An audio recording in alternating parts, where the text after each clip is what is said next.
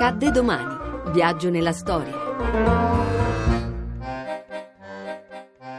15 maggio 1940. Le calze di nylon vengono messe in vendita per la prima volta negli Stati Uniti. Mio padre lavorò per la DuPont prima e dopo la guerra, nel reparto del nylon.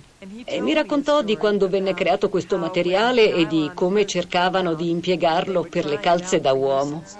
La DuPont presenta il nylon, una fibra sintetica rivoluzionaria per le sue caratteristiche. Si trattava infatti di una fibra particolarmente resistente che venne utilizzata in primo luogo per la realizzazione di calze femminili. Tuttavia il primo impiego di massa del nylon avvenne per produrre il milione di paracaduti che si sarebbero resi necessari per tentare l'invasione dell'Europa. Il D-Day e il Market Garden furono resi possibili dall'impiego massiccio del nylon, l'umile fibra sintetica che cambiò il corso della Seconda Guerra Mondiale in Europa. Dato che la nuova fibra sembrava superare le precedenti per robustezza, le aspettative di vita di un singolo paio di collant sembravano essere aumentate di molto. Poco tempo dopo la messa in commercio, venne richiesto ai chimici dell'azienda DuPont di creare fibre più deboli in modo da realizzare un prodotto più deperibile. Chiesero agli uomini del suo reparto di portare queste calze a casa per farle provare a mogli e fidanzate. Mio padre le portò a mia madre, che fu molto soddisfatta dei primi modelli, talmente erano robusti.